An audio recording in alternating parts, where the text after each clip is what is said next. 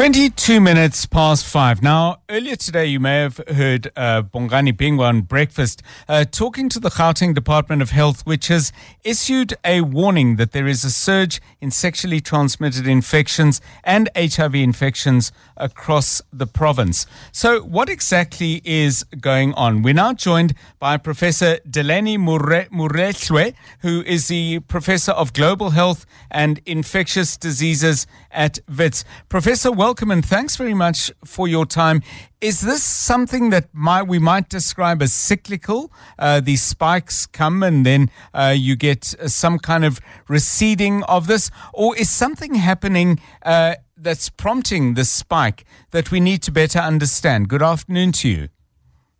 Good afternoon to you and also to your listeners. Um, that's a great question. I think that. Um, in terms of the reports on sexually transmitted infections, we know that this has been a long standing problem in South Africa. Uh, and really, the reports are consistent with what we understand, which is that uh, young people um, and people who have higher rates of partner change are likely to be at higher risk.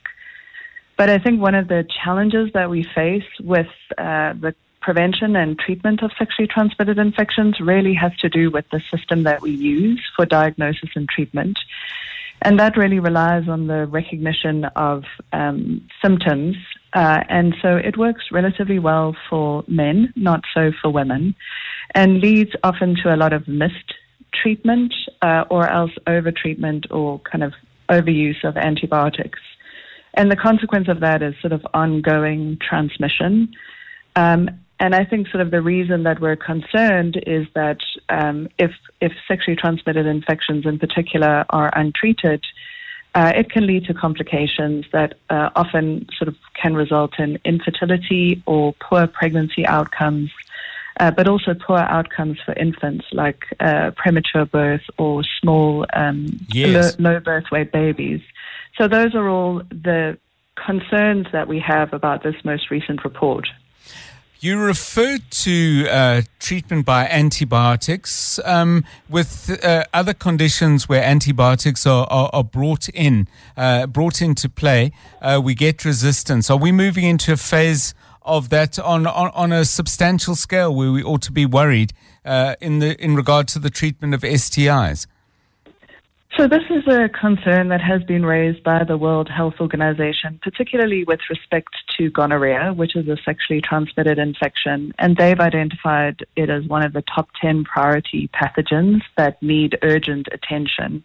And that's because gonorrhea has a history, basically, of uh, becoming resistant over time to all the antibiotics that we have.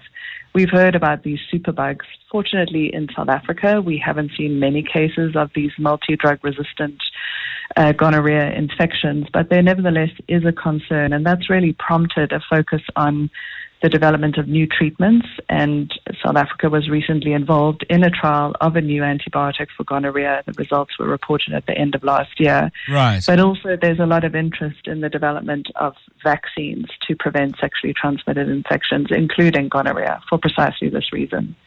I, am I'm, I'm joining dots, and I might be joining the wrong ones, but but but this is my train of thought, and I'd love your thoughts, Prof.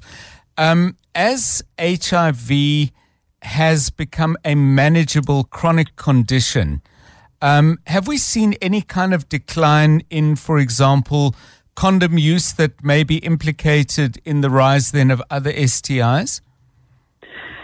I think it's a complicated question. I think it's a success that we advanced so far in HIV that it is a treatable condition, but also that we've developed antiretrovirals that can be given to prevent HIV. And it's not surprising then that condom use might be lower, but there there are other issues with sort of distribution of condoms, right. access to condoms. So I think it's complicated, but I think what it highlights really is that we really have lagged behind with the development of sort of prevention interventions for sexually transmitted infections given that this has been a problem for decades. And it's a good opportunity, I think, now that we have advanced HIV um, services to link other sexual and reproductive health services, including sort of uh, developing and introducing new um, interventions that can be used to prevent uh, sexually transmitted infections. Because the, the practical reality is that while I think many people have the intention to use condoms, condom use is not always within their control. And I would say in many instances, young people and young women may not have the experience uh, or kind of the power within relationships to always negotiate uh, condom use. So we really need to look for alternatives uh, or additional prevention interventions. Thank you so much. There's so much more to discuss on this, but that's all we have time for with my guest, Professor Delany Moretlwe, who is the Professor of Global Health and Infectious Diseases at WITS. Yeah, worrying, worrying numbers coming out from the Gauteng Department of Health. But as with all these challenges that we face, an opportunity to look at some of the habits we've got into, perhaps, uh, and some of the programs that we thought were working. Time to uh, restructure them and, and, and strengthen them where there might be some fraying bits. Uh, we'll come back to this topic, I'm sure, in the days and weeks to come. 28 minutes past five.